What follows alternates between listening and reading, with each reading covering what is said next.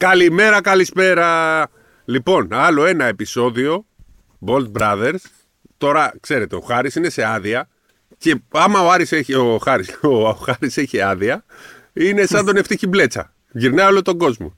Τώρα δεν ξέρω πού ακριβώς τον έχουμε πετύχει. Πάντως σίγουρα δεν είναι στην Ελλάδα. Ήταν στη Χάγη, πήγε να δει την εθνική. Στην άδειά του πήγε να δει την εθνική. Πήγε ως φίλαθλος δημοσιογράφος. Έτσι δεν είναι, Χάρη; Γεια σας και από μένα. Πήγα ως φίλαθλος δημοσιογράφος. Ε, είχαμε αρκετά τεχνικά προβλήματα στο γήπεδο, οπότε αναγκάστηκα σε εισαγωγικά ή εκτός εισαγωγικών, όπως θέλετε, πάρτε το να κάτσω δίπλα σε Ευαγγέλιο Ανού. Oh. Ε, οπότε ζήσαμε όλο το μάτσο με Ολλανδία με Ευαγγέλιο Άνου να μου ρίχνει μπουνιές σε κάθε καλάθι. Ε, Γενικώς ήταν μια ωραία εμπειρία. Θα συζητήσουμε και για αυτό το μάτσο και γενικά για το πρώτο παράθυρο της Εθνικής. Ε, και είναι το τελευταίο νομίζω για φέτος επεισόδιο ε, που θα γράψουμε έτσι. Ωραία. Ο ήχος δεν είναι 100%. Δε, ε, ο, ο Ιακράτος όμως καταλαβαίνει γιατί εσύ είσαι στο εξωτερικό. Οπότε θα κάνουμε, επειδή δεν μπορούμε να σας αφήσουμε αυτή την ναι. εβδομάδα που είναι και τόσο ενδιαφέρουσα και έχει υπογραφή εθνικής ομάδας, ε, θα κάνουμε ένα επεισόδιο όπως το ακούστε. Αν δυσκολευτείτε, δεν πειράζει. Οι Bold Brothers πάνε πάντα μαζί σας. Λοιπόν, λέγε χάρη, τι είδες εκεί στη Χάγη; Καταρχάς, έβαλε ο Βαγγέλης Ιωάννου να κάνει χέρια όπως είχε κάνει και στη Φιλανδία; Όχι, ε. Δεν κάναμε χέρια, όχι. Αλλά πριν ξεκινήσουμε για την εθνική, ε, να πούμε ότι σήμερα γράφουμε ένα χρόνο μετά από τα τέμπη. Α, είναι και αυτό, ναι. Ε, θέλω να πω δύο πράγματα. Να, να ακούσετε. Εντάξει, εμείς είχαμε κάνει ένα έξτρα επεισόδιο πέρυσι ε, που ήταν εξή ακόμα και ζεστό όλο το θέμα και ήμασταν εμείς συναισθηματικά κάπως σε κακή κατάσταση. Να ακούσετε το επεισόδιο του Θέμη, τον καινούργιο Ζωσιμάρ για τα τέμπη. Ε, αν και ο Κέσαρης τις τελευταίες ημέρες δεν μας τα έχει πει και πάρα πολύ καλά γιατί άρχισε να κράζει πάλι το μπάσκετ, προσπάθησε λίγο εκεί να γίνει Πίρις Μόργαν ανεπιτυχώς ε, γιατί αυτός ο Πίρις Μόργαν okay, είναι εκτός συναγωνισμού, δεν το συζητάμε ε, να αφήσει να βγάλει τα χέρια του από το μπάσκετ να ασχοληθεί με τι άλλο θέλει και να ακούσετε όλοι το καινούργιο Ζωσιμάρε για το ατύχημα στα Τέμπη. Πάμε ε, λοιπόν τώρα στο. Δυστύχημα, ήταν δυστυχώς, ε, χάρη μου, να είχε μείνει ατύχημα. Θα ήταν. Ε, ε, τι συγκλονιστικό ήταν αυτό. Δυστύχημα από. Ε, Άσο τώρα, γιατί ξέρεις, εγώ προσπαθώ να τα... Ξέρεις, τα διαγράφει λίγο εμένα. Τώρα μου το θύμισε, από το πρωί τα ακούω, ε, έχω, διαβάζει, έχω ακούσει και του Θέμη και το ραδιόφωνο με το πτώβαλα, όλες οι εκπομπές ήταν έτσι. Αλλά ξέρεις, μπήκα στο στούντιο μόνο για μπάσκετ, αλλά δεν είναι μόνο μπάσκετ. Καλά το είπες, καλά έκανες. Είπα και εγώ πριν, είναι και αυτό, δεν είναι και αυτό. Αυτό είναι το πιο σημαντικό από όλα. Αλλά πάμε εμείς λίγο να βγάλουμε τον κόσμο από αυτή τη ε, διαδικασία, να συζητήσουμε λίγο για πιο χαρούμενα πράγματα, διότι αυτό προσπαθούμε να κάνουμε στο συγκεκριμένο podcast, χωρίς να ξεχνάμε ποτέ τι γίνεται γύρω μας. Ε, υπάρχει μπάσκετ χάρη στην ε, Ολλανδία. Τι είδες εκεί; Ε, δεν υπάρχει μπάσκετ στην Ολλανδία και μάλιστα συνάντησα και τον ανιψιό σου που είναι Α, σε μια ομάδα της Β' Εθνικής η οποία κάνει πρωταθλητισμό. Ε, και αυτό μου θυγούσε, ρε παιδί μου, ότι δεν υπάρχει μπάσκετ υψηλού επίπεδου. Βλέπεις ε, ε, η Σέντερ να είναι 1,90, 1,93, δεν μπορούν να κάνουν πολλά πράγματα. Βέβαια, την άλλη, είδαμε και το Ρόλαντ Σάφτεναρ, ε, που εγώ νόμιζα ότι το είχε κόψει το μπάσκετ, ε, να παίζει απέναντι στην εθνική και να είναι και πρώτος κόρη των Ολλανδών. Γενικώς δεν έχουν ρε παιδί μου υψηλό επίπεδο στο άθλημα. Γι' αυτό πήγανε και το μάτι στη Χάγη σε ένα γήπεδο 3.000-3.500 θεατών. Φυσικά γέμισε. Ε, αλλά δεν το πήγαν πούμε, στο Άμστερνταμ ή στο Ρότερνταμ ε, σε κάποιο μεγάλο γήπεδο γιατί δεν υπήρχε ποτέ περίπτωση να γεμίσει. Ε, Καλά, θα πήγαιναν οι Έλληνες. Πριν πάμε τώρα στην Ολλανδία, θέλω εσύ να ναι, πήγανε πάρα πολλοί Έλληνες ούτως ή άλλως. Θα πήγαιναν και όντως οι Έλληνες, έχεις δίκιο. Γιατί ήταν τεράστια η ζήτηση για τα εισιτήρια από πάρα πολλούς Έλληνες. Απλώς ήταν τόσο μικρό το γήπεδο που η Ομοσπονδία έχει πάρει τόσο λίγα εισιτήρια και δεν μπορούσε να καλύψει, πιστεύω, ούτε το 1 δέκατο ε, τη ζήτηση από τους Έλληνες. Πριν πάμε στην Ολλανδία να μιλήσουμε αναλυτικά για αυτό το match, ε, ε, θέλω να ξεκινήσουμε από τον αγώνα του ΣΕΦ και να μας πεις εσύ ε, για όλη αυτή την προσπάθεια που έγινε ώστε να γεμίσει το γήπεδο. Κοίταξε, ε, έγιναν διάφορα πράγματα. Ξεκίνησε καλά η διζήτηση των εισιτηρίων, αλλά ο Σπανούλης ήθελε και πίεσε και την Ομοσπονδία να γίνει σε γεμάτο γήπεδο. Και η Ομοσπονδία το ήθελε, ήταν το πρώτο στο ΣΕΦ. κλπ. Ε, ε, ε, μαζεύτηκε πάρα πολλοί κόσμος, έγινε νομίζω πολύ καλή προβολή, βοηθήσαν όλοι, ακόμα και εμείς που συνέχεια μιλάγαμε, βοηθήσαμε πάρα πολύ.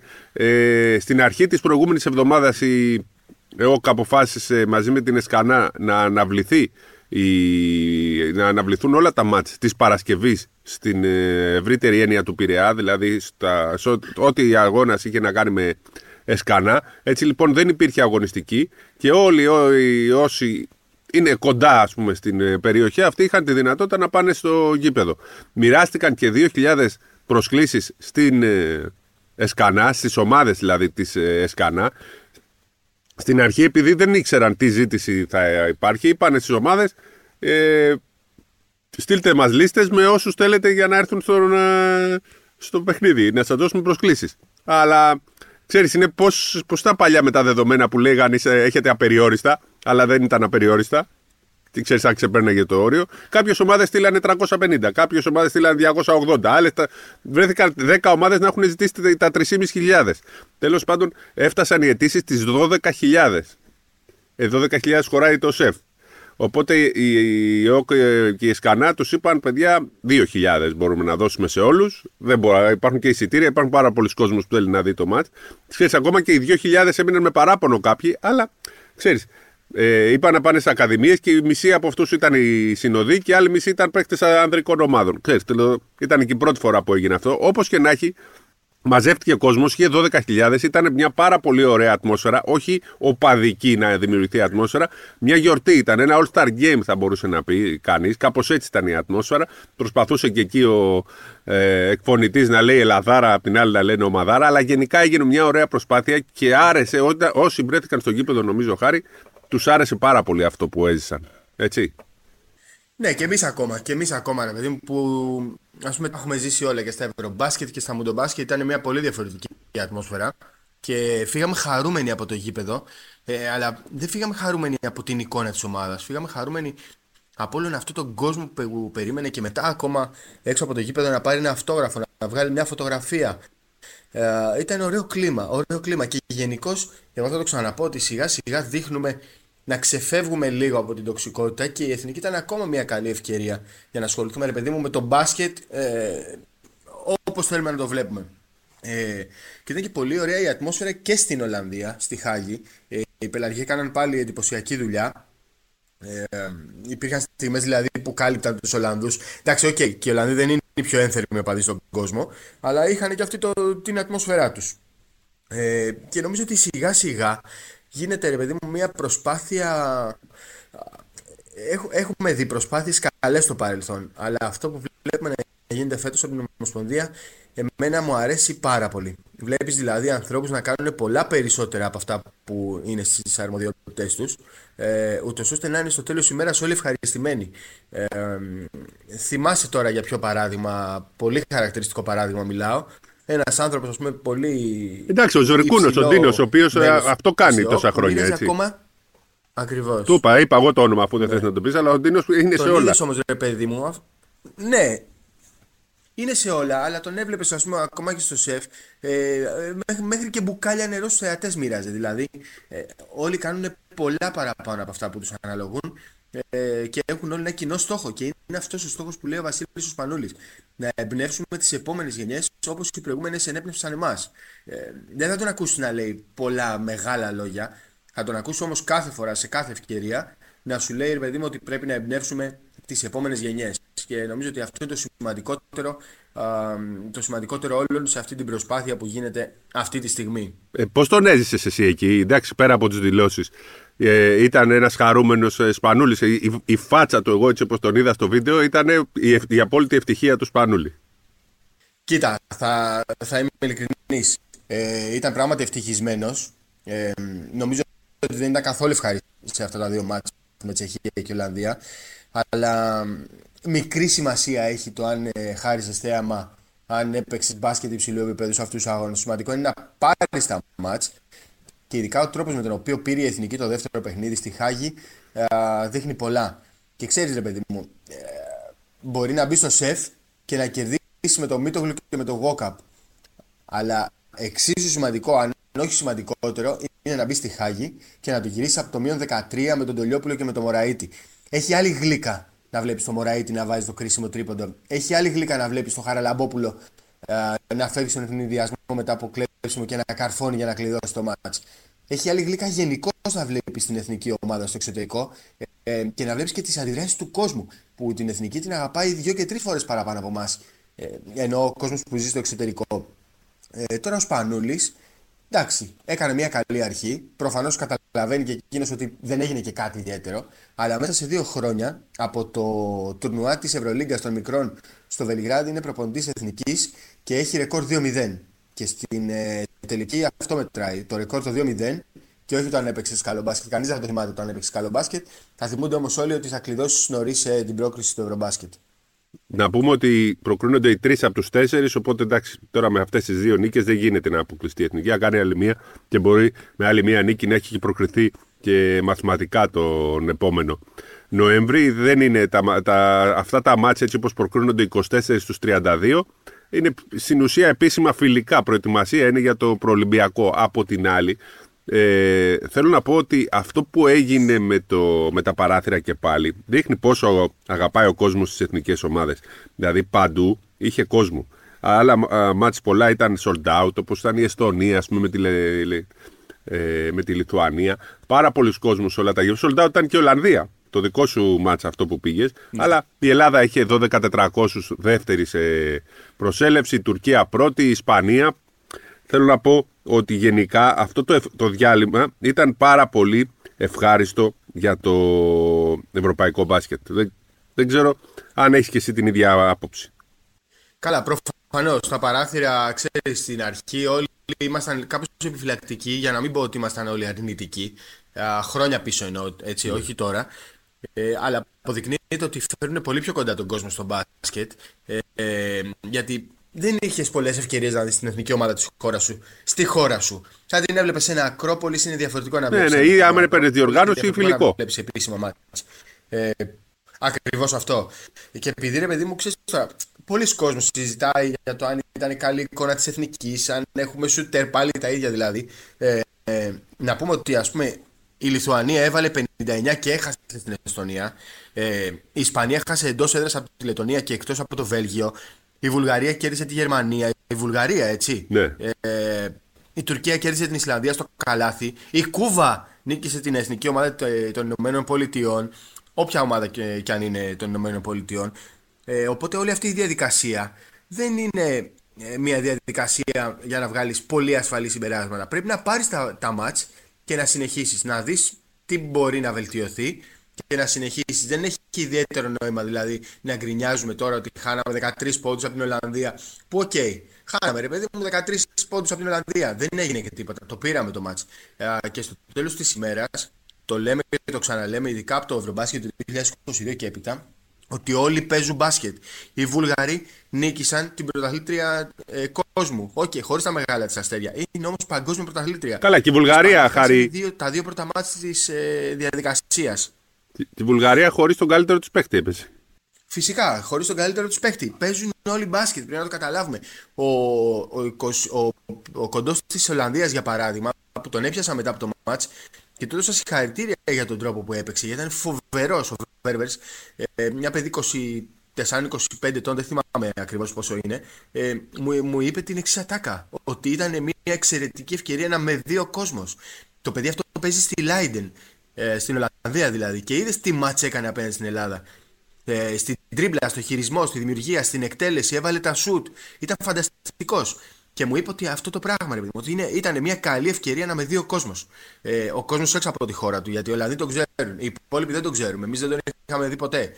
Είδαμε ξαφνικά ένα παίχτη να έρχεται από το πουθενά και να κάνει πράγματα και θαύματα απέναντι στην Ελλάδα. Ε, έτσι θα αντιμετωπίζουν πλέον όλοι τα παράθυρα. Είναι ευκαιρίες για όλους και δεν πρέπει να θεωρούμε κανένα μάτσα αυτονόητο. Εγώ πιστεύω ότι η Ελλάδα θα κερδίσει πολύ εύκολα στη Χάγη. Ε, διαψεύστηκα πανηγυρικά. Ε, Χάρη, συζητάμε ακόμα αν έχουμε σουτέρ. Ε, εγώ και εσύ. Όχι, θέλω να πω, έχουμε τον καλύτερο πλέον. Συζητάει. Αλλά δεν είναι. Μωρέ, έχουμε, έχουμε. Και ξέρεις το σουτ πάντα δεν είναι. Δεν μπορείς να έχεις τον Τζέισι Κάρολ, τον Άλεκ Πίτερς. Μακάρι να είχαμε τον Άλεκ Πίτερς στην εθνική ομάδα. Αλλά δεν τον έχουμε. Και το θέμα είναι πλέον η κυκλοφορία της μπάλας. Το αν θα βγάλει ελεύθερα σουτ. OK, okay, είναι διαφορετικό να σουτάρει ο Τολιόπουλος και διαφορετικό να σουτάρει ο Καλαϊτζάκης. Είναι διαφορετικό να σουτάρει για παράδειγμα ο Μίτογλου και διαφορετικό να σουτάρει ο Κώστας Αντετοκούνμπο. Το καταλαβαίνω. Αλλά νομίζω ότι η συζήτηση περί σουτέρ, σκόρερ και όλα αυτά είναι κάτι που δεν μπορούμε να το. Δεν, δεν πρέπει να την ανοίγουμε αυτή την περίοδο. Εγώ πάντως Χάρη. Πριν από το προολυμπιακό, μετά από το προολυμπιακό. Ναι. Θεωρώ ότι έχουμε κερδίσει μέσα από αυτές τις διαδικασίες αυτό το μάτι τουλάχιστον δύο-τρεις παίχτες που δεν τους είχαμε στο μυαλό μας για το προελπιακό. Και ο Τολιόπουλος και ο Χαραλαμπόπουλος και ο Καλαϊτζάκης έχουν μπει για τα καλά σε συζήτηση. Και ο Τολιόπουλος είναι σουτέρ. Είναι πολύ μεγάλος σουτέρ. Σπύρο και ο Τολιόπουλος και ο, και ο Χαραλαμπόπουλος που θα μπει και στη, στη συζήτηση για τις ελληνικές ομάδες και ο Μωραήτης, γιατί ο Μωραήτης έκανε φανταστική εμφάνιση στην Ολλανδία και το παιδί είναι. Ε, Εξής, κάποτε λέγαμε με τους Δήμετρου Playmaker, το Ριγκοντό, τον Παπαλουκά, το Διαμαντίδη. Τώρα βλέπεις ότι οι Playmaker ε, έχουν ταχύτητα, έχουν δύναμη. Ε, πρέπει να έχουν πίεση πάνω στην μπάλα και ο Μωραήτη όλα αυτά τα στοιχεία τα έχει. Δεν παίζει στον Παναθηναϊκό και ήταν και ένα παράπονο του αυτό, ας πούμε, κατά κάποιο τρόπο στις δηλώσεις που έκανε στο 24. Αλλά είδες ότι σε αυτά τα μάτς είναι τα μαμ. Είναι ο παίχτη που θα μπει μέσα, θα πιέσει την μπάλα και θα βάλει ακόμα και το μεγάλο σουτ. Του το είπα. Δεν σε έχουμε συνηθίσει να βάζεις 15 πόντους, δεν σε έχουμε συνηθίσει να βάζεις το κρίσιμο σουτ. Σε αυτή την εθνική, σε αυτό το επίπεδο μπορεί να το κάνει και με το παραπάνω. Ε, και νομίζω ότι όλα αυτά τα παιδιά θα παλέψουν στα ίσα για μια θέση στο 12 του προελπιακού τουρνουά. Ειδικά από τη στιγμή που έχουμε προπονητή τον Βασίλη Σπανούλη, ένα παίχτη που είχε μπει και αυτός ε, κάπως έτσι από το παράθυρο στο ρόστερ των Ολυμπιακών Αγώνων του 2004. Ε, δεν είπα το Μωραήτη γιατί ήταν στην εθνική και στο παγκόσμιο, είναι και στον Παναθηναϊκό, οπότε έχει ήδη φτάσει στο πιο υψηλό επίπεδο. Ενώ και ο Καλαϊτζάκης δεν ήταν στην εθνική, γι' αυτό τον ανέφερα. Αυτούς τους τρεις τους ανέφερα κυρίως γιατί τον Χαραλαμπόπουλο, τον Τολιόπουλο και τον Καλαϊτζάκη γιατί δεν ήταν στην εθνική το καλοκαίρι του 22. Ε, μια και είπες τώρα για τη συζήτηση που γίνεται για Σουτέρ, θέλω να τα επιδείξουμε σε άλλο θέμα, εντελώς διαφορετικό, αλλά είναι κάτι της άμεσης επικαιρότητας και έχει να κάνει, δεν ξέρω αν πρόλαβες να τις διαβάσεις. Τώρα βγήκαν οι δηλώσεις, πριν λίγο τις έκανε. Ο Γιάννης Αντεντοκούμπο ε, στις, μετά στις δηλώσεις στα αποδητήρια και λέει στα social media με κάνουν να νιώθω σκουπίδι. Δεν είναι όμως αυτός ο πραγματικός κόσμος. Και αυτή είναι μια πολύ μεγάλη ατάκα που πρέπει να την καταλάβουμε όλοι. Ε, Δηλαδή, αν μπει κάποιος στα social media, θα λέει όχι, θα, εδώ λέει για τον Γιάννη Αντετοκούμπο, δεν θα λέει για τους Σουτέρ ή για τους Έλληνες ή αν ήταν 13 πόντι η διαφορά. Έχεις πολύ μεγάλο δίκιο. Ε, και, και αν έχουμε συζητήσει για τα social media σε αυτό το pod, ε, αν μπει σε ένα tweet του Γιάννη, από κάτω θα βρεις. Ε, αν έχει 100 απαντήσεις, οι 80 θα του λένε πάρε ένα αληθινό δαχτυλίδι. Ε, γιατί ας πούμε θεωρούν ότι ο Ντουράντ πάτησε γραμμή, ο Ιρβινγκ είχε τραυματιστεί, ο Χάρντεν το ίδιο. Κατάλαβες τώρα. Ε, ε, να συζητήσουμε για τον Λιόπουλο, ναι, να συζητήσουμε. Εγώ κράτησα από όλο αυτό το ταξίδι στην Ολλανδία, κράτησα μία τάκα ε, όταν του είπα, Βασίλη, μη σταματάς τώρα να δουλεύεις. Έχουμε ανάγκη τώρα. Πρέπει να συνεχίσεις να δουλεύεις ακόμα περισσότερο. Και μου λέει, Τώρα θα σταματήσω. Τώρα θα σταματήσω. Δηλαδή, το παιδί ζει ένα τρομερό δίμηνο. Τρομερό δίμηνο. Ονειρικό. Δεν το περίμενε. Όχι, δεν το περιμέναμε εμείς. Πιστεύω ότι δεν το περίμενε ούτε αυτός. Ζει ένα τρομερό δίμηνο. Και βλέπεις ότι πλέον σιγά σιγά ε, μπορεί να, μπορούμε να το χρησιμοποιήσουμε και αυτόν ως ένα παράδειγμα για, τα, για τις επόμενες γενιές και για τα πιο μικρά παιδιά. Να δούνε ποιος ήταν ο Βασίλης Στολιόπουλος μέχρι τα 26 του 27 του και ποιος είναι ο Βασίλης Στολιόπουλος στα 28 του. Τώρα για τα social media Άστο είναι μια άλλη συζήτηση. Δεν υπάρχει κανένας λόγος να πούμε περισσότερα. Θα βάλω λίγο στη συζήτηση και το Χαραλαμπόπουλο που έχει αλλάξει εντελώς το κορμί του, έχει γίνει και πιο επιθετικός, έχει γίνει ένας εντελώς διαφορετικός παίχτη και θα έλεγα ότι ε, πρέπει να το κοιτάξω έχοντας τόσο μεγάλο πρόβλημα οι ελληνικές ομάδες. Πρέπει λίγο να το κοιτάξουν για την Ευρωλίγκα. Θα επιστρέψω ε, τη συζήτηση όμως λίγο στο, μαζί σε το Λιόπουλο και Χαραλαμπόπουλο.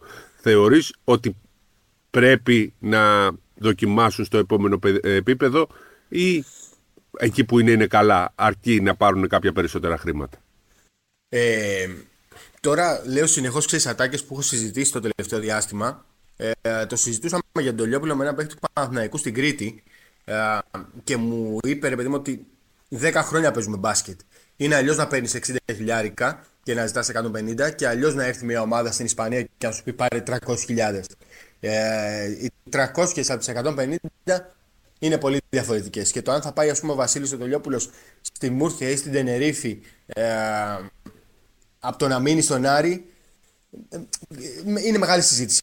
Δεν, δεν αποφασίζουμε εμείς, αλλά θεωρώ ότι ειδικά ο Βασίλης Τολιόπουλο είναι έτοιμος για το επόμενο βήμα. Ε, το τι θα κάναμε εμείς στη θέση του είναι μια καλή ερώτηση. Ε, εγώ νομίζω θα προσπαθούσα να πάρω όσα περισσότερα χρήματα κοντά στο, στο κασέ μου για να μείνω στον Άρη και να, να γίνω θρύλος στον Άρη. Τώρα τα παιδιά μπορεί να το βλέπουν και κάπως διαφορετικά. Για το... Αν ήμουν Αγδολιόπουλος, θα, θα έκανα αυτό ακριβώς που λες. Θα προσπαθήσω να πάρω όσο περισσότερα ε, λεφτά μπορώ και να μείνω στον Άρη για πάντα, αν γίνεται. Γιατί αν γίνεις τρίλος στον Άρη, μένεις για πάντα στην ιστορία. Βέβαια, στο τέλος πρέπει να μετράει και ο τραπεζικός λογαριασμός και γιατί αν ο άνθρωπος δεν έχει μαζέψει λεφτά, δεν έχει προλάβει να μαζέψει λεφτά και παίρνει τα δύο τελευταία χρόνια πήρε συνολικά 90 χιλιάρικα μαζί με τα χρωστούμενα, τα παλιά. Οπότε καταλαβαίνεις ότι πρέπει κάποια στιγμή και αυτός να φτιάξει και την ε, ζωή του. Από την ε, άλλη, θεωρώ ότι ο Χαραλαμπόπουλος, αν πάρει και τα λεφτά που θέλει, είναι, είναι σε, πιο, σε μια κατάσταση που δεν παίζει σε κάποια ομάδα που είναι θρύλος, να γίνει θρύλος, είναι στο εξωτερικό. Εγώ, στη θέση του, αν δεχόμουν μια πρόταση, θα πήγαινα σε μεγάλη ομάδα, γιατί είναι έτοιμος για μεγάλη ομάδα με την έννοια ότι ξέρει να παίζει ρόλο. Είναι ένας παίχτη που μπορεί να ταιριάξει σε μια μεγάλη ομάδα και δεν είναι στον Άρη, ας πούμε, ο πρωταγωνιστής. Είναι λίγο διαφορετικός ο ρόλος του. Νομίζω για τον Χαραλαμπόπουλο είναι λίγο πιο εύκολα αν αποφασίσει να επιστρέψει στην ε, Ελλάδα. Νομίζω για τον Χαραλαμπόπουλο θα είναι πιο εύκολη μετάβαση. Αυτό που λες δηλαδή ότι έχει έχει παίξει σε αυτό το επίπεδο. Έχει παίξει στον Ολυμπιακό, έχει περάσει από τον Παναθηναϊκό σε νεαρή ηλικία και πλέον είναι ένας καλός ρολίστας. Οπότε η μετάβασή του θα είναι ε, πιο ομαλή. για τον Βασίλη τον Τελειόπουλο και επειδή λέμε συνέχεια ε, καλά πράγματα για τον Άρη, ε, ιδού η Ρόδο, ιδού και το πείδημα. Τώρα πρέπει και ο Άρης να κάνει κάτι. Μετά από όλη αυτή τη διετία, και ειδικά τη φετινή χρονιά, Τώρα ε, ήρθε η στιγμή ο Άρης να κάνει ένα βήμα προς τα εμπρός. Και το μεγάλο βήμα προς τα εμπρός δεν θα είναι να ξαναπέξει το Eurocup. Το μεγάλο βήμα προς τα εμπρός θα είναι να δώσει τα χρήματα που πρέπει να δώσει και να κρατήσει τον καλύτερο του παίκτη. Αν για παράδειγμα το κασέ του Βασίλη Τολιόπουλου είναι 100 δραχμές και ο Άρης μπορεί να του δώσει 60 και να τα βρουν στις 80, θα είναι ευχάριστο και για τους δύο. Και το ξαναλέω, επειδή έχουμε πει πολλά καλά πράγματα για τον Άρη, ο Άρης έχει τις, ε, τα περισσότερα στοιχεία που χρειάζεται για να πρωταγωνιστήσει.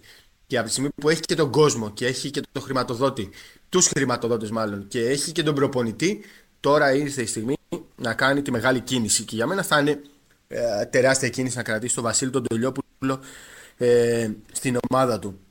Ε, πού θες να πάμε τώρα; Να πούμε, μια και είμαστε στον Άρη τώρα, ότι έρχεται ε, την ώρα που μας ακούτε, θα μπορείτε να μπείτε στο Σπόρ 24, διαβάσετε μια μεγάλη συνέντευξη του Γιάννη Καστρίτη. Πήγαμε στη Θεσσαλονίκη, κάναμε αυτό το ταξίδι, μιλήσαμε για το, με τον Γιάννη Καστρίτη, μας ανέλησε όλη τη φιλοσοφία του, τα πάντα για τον Άρη, ε, ό,τι πιστεύει για το μπάσκετ. Οπότε μιλήσαμε και για τον Τολιόπουλο.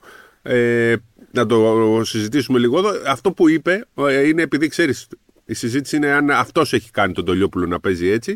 Η απάντηση που έδωσε είναι ότι ε, στην ουσία ένας παίχτη μόνος του κάνει ό,τι είναι να κάνει για τον εαυτό του. Όποιος δουλεύει, επιβραβεύεται. Αυτό που κάνει ο Τολιόπουλος είναι να δουλεύει.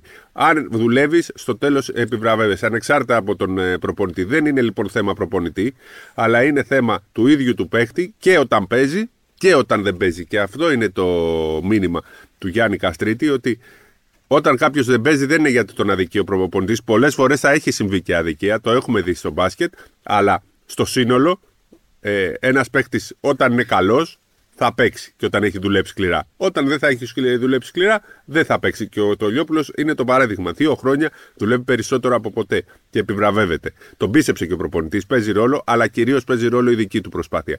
Δεν ήταν ίδιος παίκτης μέχρι τα 26 του και αυτό του είχε κοστίσει ως τότε. Τώρα όμως έχει όλο τον κόσμο, όλο το, την καριέρα μπροστά του. Εγώ διαφωνώ οριζοντίω και καθέτος ε, στην ατάκα του, του coach Καστρίτη. Θα μου πεις ποιος εσύ για να διαφωνήσει με τον Καστρίτη. Αλλά επειδή οι παίκτες είναι περίεργα όντα, όπως είναι και οι προπονητές, όπως είμαστε όλοι τέλος πάντων, ε, πρέπει να εμπνέονται από τον προπονητή τους. Ο Βασίλης Οτολιόπουλο, για παράδειγμα, θα μπορούσε να έχει έναν προπονητή που δεν τον πίστευε τόσο πολύ. και εκείνος μπορεί να μην το συμπαθούσε, να μην, να μην του δίνει ρε παιδί μου έμπνευση που χρειάζεται. Αλλά στον, ε, στον Άρη ε, αυτό συμβαίνει. Δηλαδή, ο Γιάννης ο Καστρίτη και τον πιστεύει και τον εμπνέει. Και αυτό είναι πάρα πολύ σημαντικό, ώστε ένας αθλητής να αισθάνεται χρήσιμος, να αισθάνεται σημαντικός Ε, και νομίζω ότι αυτό το δίδυμο έχει, ε, έχει κολλήσει άριστα. Έχει κολλήσει άριστα. Ο Γιάννης ο Καστρίτης δεν θέλει να μιλάει για τον εαυτό του, δεν θέλει να μιλάει ε, ατομικά για τους παίκτες του. Ε, όσε συνεντεύξεις τύπου για να έχει δώσει, όσε συνεντεύξεις αν έχει δώσει, δεν θα τον ακούσει ποτέ να αποθεώνει κάποιον παίχτη. Ε, την καταλαβαίνω τη φιλοσοφία του, αλλά σίγουρα και εκείνος εμπνέει τον Βασίλη Τολιόπουλο και ο Βασίλης Τολιόπουλο αισθάνεται καλά που έχει αυτόν τον προπονητή. Ωραία. Λοιπόν, καλύψαμε νομίζω και το κομμάτι αυτό. Ε, μας μένει τίποτα άλλο έτσι από τα παράθυρα από αυτό που ζήσαμε τις τελευταίες εβδομάδες ή μπαίνουμε κατευθείαν σε Ευρωλίγκα. Και αν πάμε σε Ευρωλίγκα, θέλω να ξεκινήσουμε με κάτι μη αγωνιστικό. Όχι, θέλω να πούμε δύο-τρία πραγματάκια ακόμα για την εθνική και να το κλείσουμε. Ναι. Ε, ήθελα να πω για το γήπεδο στη Χάγη ότι ήταν ένα πάρα πολύ μοντέρνο Λαύριο. Δηλαδή το, το κλειστό του Λαυρίου θα μπορούσε με μια οκ, λίγο ακραία ανακαίνιση να γίνει ακριβώς ίδιο γήπεδο. Μακάρι να είχαμε 5-6 τέτοια γήπεδα στην Ελλάδα και δεν θα χρειαζόμασταν 10 και 15.000 Uh, σίγουρα ήταν ένα multi-sport complex, δηλαδή μέσα έβλεπες γήπεδα ακόμα και για beach volley. Uh, μου έκανε εντύπωση ότι δεν είχε κανένα μέτρο ασφάλειας. Uh, δεν μας έδωσαν καν διαπιστώσει στους δημοσιογράφους, δεν ήμασταν και πολλοί, αλλά μας έβαλαν απλά ένα βραχιολάκι. Γενικά στην Ολλανδία από το θέμα ασφάλειας είναι σε άλλο επίπεδο σε σχέση με τις περισσότερες χώρες της Ευρώπης. Ε, Θέλω να πω σεβασμό στον Γιώργο Παπαγιάννη που δεν έκανε καλό μάτι στη Χάγη, αλλά ήταν εκεί παρότι τραυματίας και ξέρεις, αυτά τα παιδιά πάντα θα πρέπει να τα αγκαλιάζουμε λίγο περισσότερο όταν σφίγγουν τα δόντια και πηγαίνουν και παίζουν πάντα και ο Παπαγιάννης έχει αποδείξει την αγάπη του για την εθνική ομάδα. Ε, θέλω να θυμηθώ οπωσδήποτε μια συζήτηση που κάναμε με τον Νίκο Ζήση και ε, στο τέλος της ημέρας είναι αυτό που, που λέμε και εμείς ρε παιδί μου, ότι ο, ο Βασίλης Πανούλης ε, είναι ο άνθρωπος που μπορεί να ενώσει τους πάντες. Ε, και αν θυμάσαι και μαζί είχαμε κάνει μια συζήτηση ότι με το Σπανούλη δεν μπορεί να υπάρχουν και πολλές γκρίνιε. Και λέγαμε, αν θυμάσαι καλά, ότι πάντα θα υπάρχει ένας αθλητής, ε, δύο παίκτες που θα γκρινιάξουν, που δεν έπαιξαν.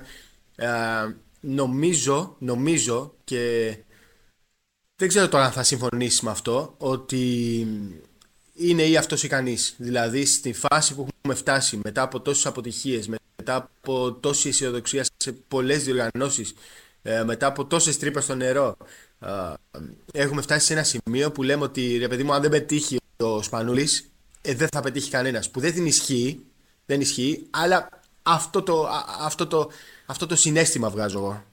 Εντάξει, εγώ είμαι της άποψης ότι μερικές φορές εκεί που περιμένεις τα πάντα μπορεί να μην γίνει τίποτα και εκεί που δεν το περιμένεις μπορεί να έρθει κάτι. Αλλά αυτό που ζούμε με το Σπανούλι είναι πράγματι κάτι διαφορετικό, είναι κάτι ωραίο. Και πριν με τον Ιτούδη τα ίδια λέγαμε. Αν δεν πετύχουμε τώρα, δεν θα πετύχουμε ποτέ. Δεν είχε γίνει ακόμα τότε προπονητής, μόλις ναι. τότε ξεκινούσε ο Σπανούλης. Ναι, ε, για μένα είναι πάρα πολύ ωραίο που βλέπω και το Σπανούλι και το ζήσει δίπλα του και εκεί στην εθνική και τον Τζατσαρί και τον Διαμαντίδη και τον Ντικούδη που είναι ο υπεύθυνος των εθνικών ομάδων και όλους αυτούς που είδα στο γήπεδο και ήταν και ο Μπουρούσης, ήταν και ο. δεν ξέρω κι εγώ ποιος άλλος ήταν στο γήπεδο. Ήταν, ήταν πάρα πολύ ωραίο ότι υπάρχουν πλέον είναι πρωταγωνιστές και ήρθε η ώρα της ομάδας του 5 του 6 με το Σπανούλι αρχηγό να, να βάλει λίγο να μπολιάσει και τους υπόλοιπους στο τι σημαίνει εθνική ομάδα. Είναι όπως ήταν ο Γιαννάκης, τώρα νομίζω είναι ο Σπανούλης. Πολύ σωστά κάποιοι ε, το βάζουν στην ίδια κατηγορία.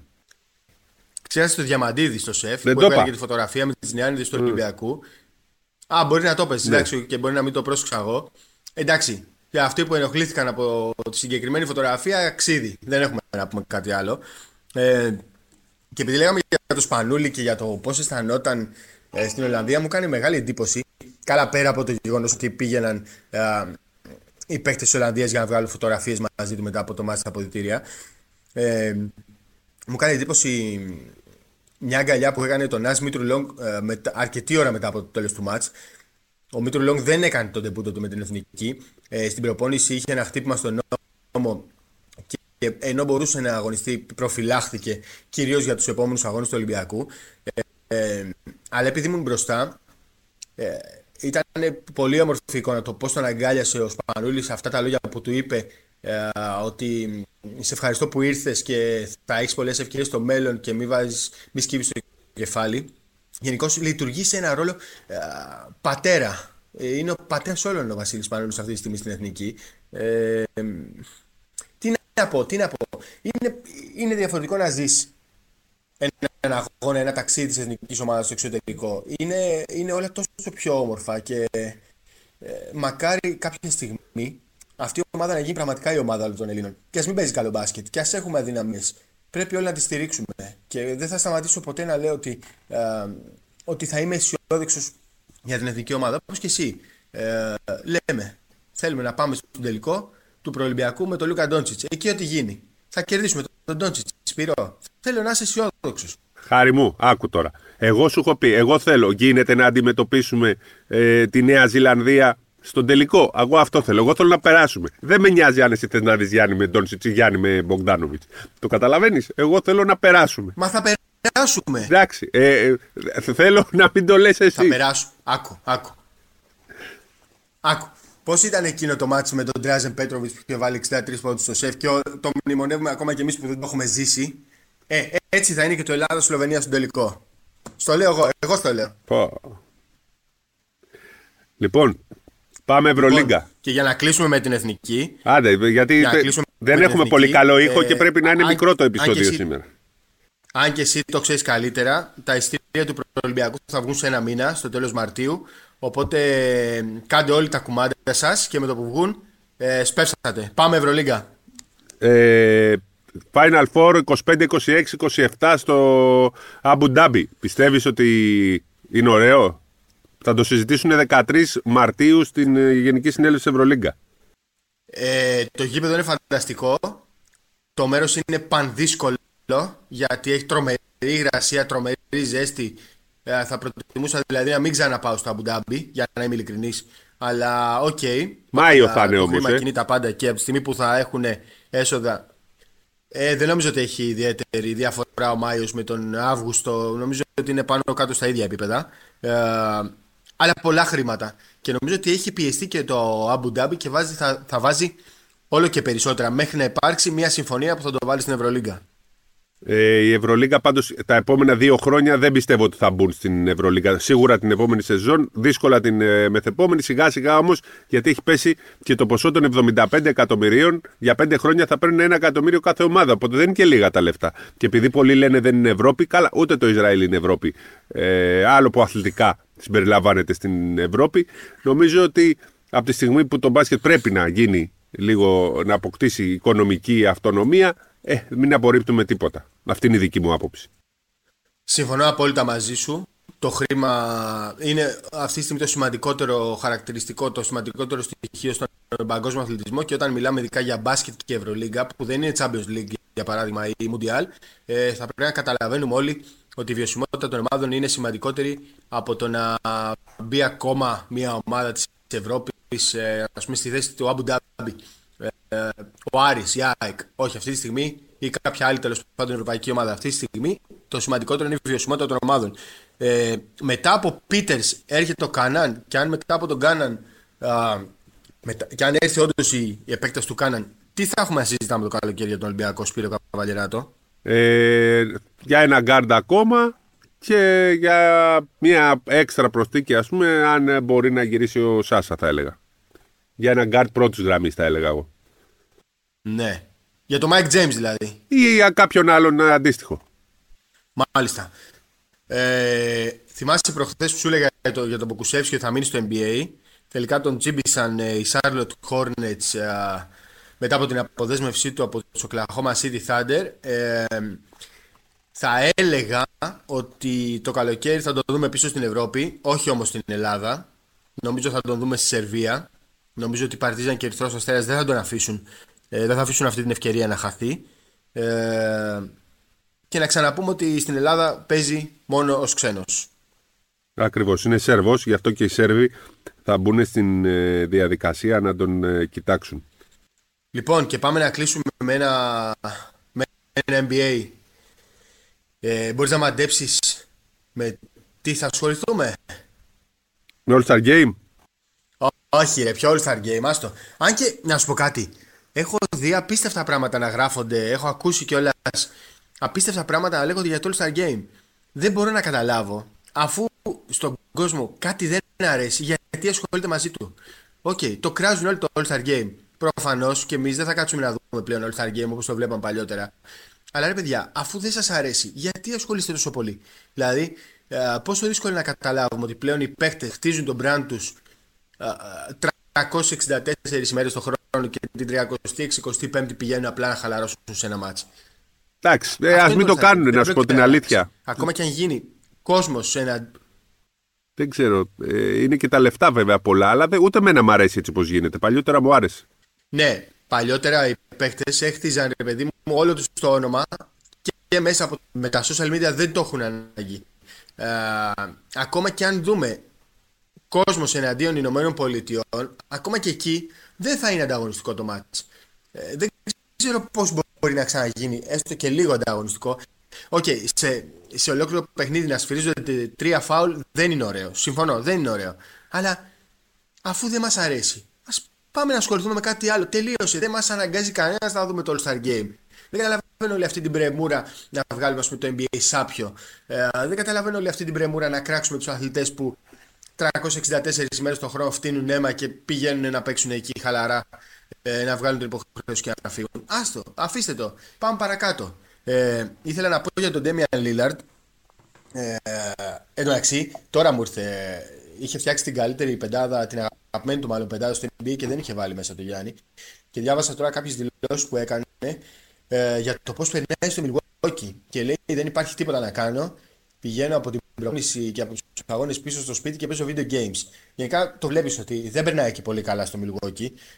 τελευταία βέβαια έχει βελτιωθεί πάρα πολύ η εικόνα του και εκτελεστικά και οργανωτικά. Ε, αλλά κάτι δεν μου κολλάει, κάτι συνεχίζει να μην μου κολλάει στο Lillard ε, Bucks, κύριε Καβαλιεράτο. Δεν ξέρω τη γνώμη σου. Εγώ, εγώ θεωρώ ότι θα πάρουν το πρωτάθλημα, οπότε ε, θα το κρατάμε αυτό, το λέω 29 Φεβρουαρίου, ότι 28 λάθος, οι Bucks θα πάρουν το πρωτάθλημα. Λοιπόν, να σου πω τώρα, επειδή εδώ μου έχει κατεβάσει μούτρα εχολήπτης, επειδή δεν, φωνά, δεν ακούγεσαι καλά, σε κλείνω. Θα διαβάσω τι εγώ τώρα κάποιε. Τι να κάνω. Ναι, εντάξει, δεν πειράζει. Ήταν έκτακτο επεισόδιο. Θα διαβάσω εγώ τώρα τα μηνύματα, να απαντήσω σε κάποια μηνύματα για να μην τους αφήσουμε παραπονεμένους και δίνουμε ραντεβού από κοντά πλέον την άλλη εβδομάδα να είμαστε στα κανονικά μας επεισόδια. Αλλά δεν γίνεται να μην παίρνουμε άδειες. Πρέπει ο Χάρης γυρνάει όλο τον κόσμο στις άδειε του. Αλλά ποτέ δεν θα σας αφήσουμε, Έγινε. ακόμα και έτσι. Προσπαθούμε για το καλύτερο. Να πείτε και στον κύριο Καβαλιαράτο να πάρει κάποια στιγμή άδεια. Να πάρει το υπόλοιπό του που είναι γύρω στις 366 ημέρε. Ε, εγώ σας αφήνω ε, να απαντήσω στους πύρου ερωτήσεις και τα λέμε από εβδομάδα. Γεια σου, Χάρη. Λοιπόν, πάμε τώρα. Να ξέρετε, εγώ την έχω πάρει την άδεια μου ολόκληρη. Λοιπόν, Πιστεύετε ότι ο Ολυμπιακός θα πρέπει να κρατήσει τον κόσμο και την επόμενη σεζόν μετά από τόσους τραυματισμούς; Ε, η αλήθεια είναι ότι, λέει ο, Δημήτρη, ο Τζιμ Δημητρός, λέει εδώ πέρα είναι το μήνυμα. Η αλήθεια είναι ότι ε, είναι πολύ, προβλημα, ε, πολύ περίεργο και πολύ άσχημο αυτό που γίνεται με τον κόσμο τους τραυματισμούς. Ούτε εμένα. Που, δηλαδή δεν, δεν είναι ωραίο αυτό που τραυματίζεται συνέχεια για τον Ολυμπιακό.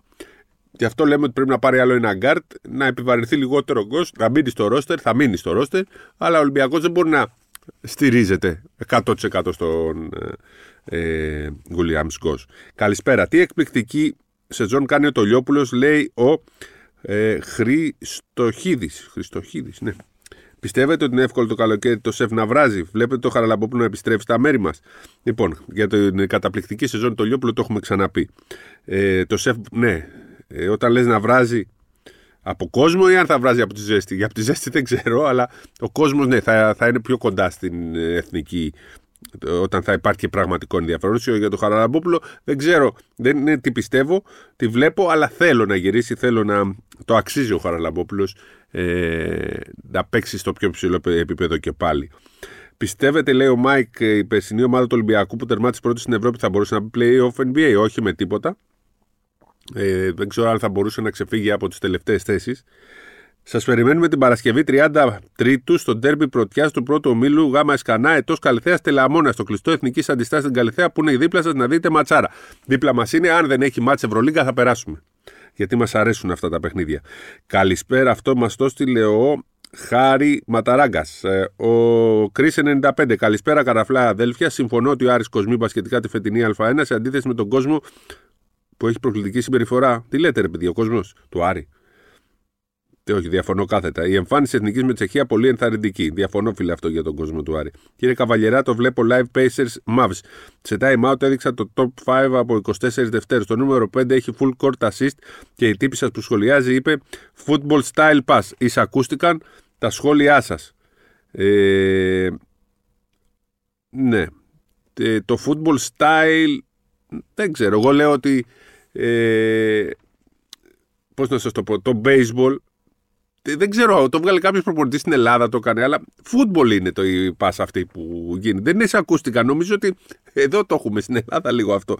Δεν, ξέρω, δεν έχω ακούσει. Μπορεί να το λένε και στην Αμερική. Αλλά φούτμπολ δεν είναι αυτή η πάσα. Ωραία, ευχαριστώ λοιπόν για τη δικαίωση. Το δωρή. Το δωρή, λέω, Βέρδος. Το δωρή, ναι. Πολύ άσχημη ποιότητα ήχου πρέπει να το φτιάξετε. Αχηλέα, πρέπει να σου εξηγήσω ότι τα δύο τελευταία και αυτό και το προηγούμενο ε, δεν έχουμε ε, δεν είναι ο Χάρης στο στούντιο επειδή έχει άδεια, αλλά επειδή δεν μπορούμε να αφήσουμε το podcast για δύο εβδομάδες, γίνεται αυτή η διαδικασία. Αν ακούσει για πρώτη φορά, ε, στο καταλαβαίνω. Αλλά αν είναι 100 επεισόδια και το, ε, το Bold Brothers. Οπότε, αν έχεις πρόβλημα με το ήχο στο τελευταίο επεισόδιο, πήγαινε στο προηγούμενο να δεις ότι έχουμε κανονικό ήχο. Έχουμε πολύ ωραίο στούντιο, καταπληκτικούς ηχολήπτες.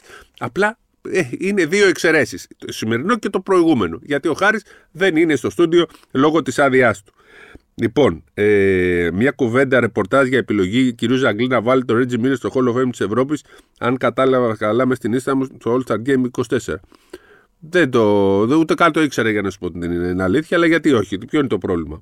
Καλησπέρα, είναι εφικτό να βρεθεί λύση με το NBA να είναι και NBA στα παράθυρα, ίσως να μειωθούν τα 82 μάτς που μερικά είναι και αδιάφορα. Ποτέ δεν ήταν η NBA στα παράθυρα, ποτέ δεν θα μπουν. Οπότε μην το ψάχνουμε αυτό, Λάζαρε. Εδώ τώρα ένα όνομα που δεν μπορώ να το πω. Κύριοι, πώς θα δουν μπάσκετ στις ακριτικέ περιοχές που δεν έχουν ομάδες στην Α1. Δεν πρέπει να γίνει μια εκστρατεία διάδοση του αθλήματος. Αν όχι με το κύπελο, τότε με τι; Όχι Κρήτη, όχι Αθήνα, λέει. Ε, Εντάξει, είναι και αυτό μια άποψη, πρέπει να υπάρχουν όμως και εγκαταστάσεις οι κατάλληλες. Είχε γίνει στην Ξάρθη πάντως παιχνίδι ε, της εθνικής ομάδας κάποτε. Η εθνική γυναικών πήγε στην Κοζάνη. Αν τι θεωρούμε κριτικές περιοχές τέλος πάντων. Πολλής λόγος γίνεται για το επιθετικό ταλέντο του Πάνα και όχι του Ολυμπιακού. Ενώ με το Παναθηναϊκό προφανώς το, ο Άκης. Ποια η γνώμη σας, θεωρώ ότι αν εξαιρέσουμε τον Αν πλέον ο Ολυμπιακός είναι καλύτερος. Συνολικά ως ομάδα ο Ολυμπιακός πλέον ναι, δείχνει καλύτερος, αλλά ακόμα αυτά αλλάζουν μέσα στη σεζόν. Α, αυτή τη στιγμή ο Ολυμπιακός με την ενίσχυση που έκανε και τους παίχτε τους πήρε δείχνει καλύτερος. Ο Πίτερ και ο Κάναν θα ανανεώσουν, λέει ο Γιώργος. Προφανώς δεν ήταν ε, το μήνυμα που το έστειλε, ήταν πριν την ανανέωση του Πίτερ. Ο Πίτερ ανανέωσε, ο Κάναν είναι πολύ πιθανό. Σας αγαπάμε. Δυστυχώς ο Κάουνα δεν σας συνάντησα. Συνάντησα τον Παντελή, λέει ο Μάκης Χριστονάκης. Ε, συνάντησα τον Παντελή. Άμα διώξουμε τον Αϊζάη και τον Αλέκο, θα αλλάξει ομάδα. Ο Αλέκος έμεινε, παιδιά. Ε, και ο Αϊζάη είναι για να μείνει. Πολύ ωραίο επεισόδιο. Πώς θα πάνε υψηλή του Ολυμπιακού του χρόνου, ποιον θα κόψεις, κανέναν θα έλεγα εγώ. Δεν θα κόψει ο Ολυμπιακός. Αυτή είναι η απάντηση στον ε, Γιάννη Αραμπατζή. Ε, Στάθης Ελευθερίου. Καλησπέρα, γαραφλά αδέλφια. Τι θα λέγατε για το γήπεδο του Πάτρας Δημήτρης Τόφαλο. Έχει γίνει Final Four εκεί το 95. Ε, δεν νομίζω ότι είναι γήπεδο που μπορεί να φιλοξενήσει Final Four. Υπάρχουν τρομερές ιδέες για το Final Eight, μάλλον. Για το μέλλον θα τα πούμε κάποια άλλη στιγμή. Θα πάτε πω Ρίγα 6 Μάρτη, δεν είμαι Άρης, αλλά σκέφτομαι να πάω. Μένω και δίπλα Δανία. Με ειστήρια τι παίζει, είναι πολύ μεγάλο το γήπεδο. Αριανή δεν θα είναι πάρα πολύ. Η Ουκρανική ομάδα παίζει στη Λετωνία, άρα θα βρεις όσα εισιτήρια θέλεις, πήγαινε. Θα έχει αρκετούς Αριανούς, αλλά δεν θα γεμίσει. Αυτά για τον Σεντάφ. Παναγιώτης ε, Αρταβάνης, καλησπέρα καραφλά αδέρφια. Μου άρεσε πολύ η εικόνα που είδα που πήγε ο Λούκα μέσα στο σεφ με πολιτικά για να δει την πρώτη του Σπανλούλη. Πώς σας φάνηκε αυτή η κίνηση, πολύ καλή κίνηση από τον Σλούκα, λέω εγώ. Παίζει να είναι η πρώτη φορά που ο Ολυμπιακός κερδίζει ομάδα Ευρωλίγκας με Κάναν 6 και Πίτερ 6 μονοψήφιους. Αν και δεν πήγε ψηλά το σκόρο, ο Μπαρζόκας αρχίζει και βρίσκει λύσεις σχεδόν από όλους. Ισχύει αυτό ότι ο Ολυμπιακός πλέον έχει λύσεις από ε, πολλούς παίκτες όπως μας στέλνει ο. Δεν, δεν μπορώ να τα πω αυτά. Δεν βλέπω κιόλας καλά με αυτά τα νόματα. Θα έρθει ο Χάρης να σας τα πει τα. Ε, να τα διαβάσει τα μήνυματα καλύτερα. Είστε το καλύτερο μπασκετικό δίδυμο Βασίλης από Μιτιλίνη. Ευχαριστούμε πολύ, ε, πολύ. Παιδιά, ο Χάρης δεν ακούγεται καλά σε αυτό το επεισόδιο. Σαν κάποιο θέμα έχει το μικρόφωνο του.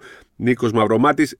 Το λέμε και τώρα. Και το σημερινό και το προηγούμενο επεισόδιο. Ο Χάρης δεν, δεν είναι στο στούντιο. Είναι εκτό ή εκτός Ελλάδας ή ε, εκτός ε, γραφείου γιατί έχει άδεια.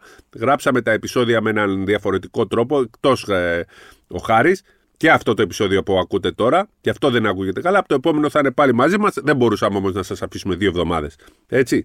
Παιδες, πάμε να οργανώσουμε όλα τα. και μπράβο σας για την προσπάθεια, αλλά στην επίσημη τη σελίδα της Εθνικής έχει ακόμα τον προπονητή το Δημήτρη Τούδης. Πού, ε, πού το εννοείς αυτό, δεν ξέρω τι εννοείς και πού το βρίσκουμε αυτό.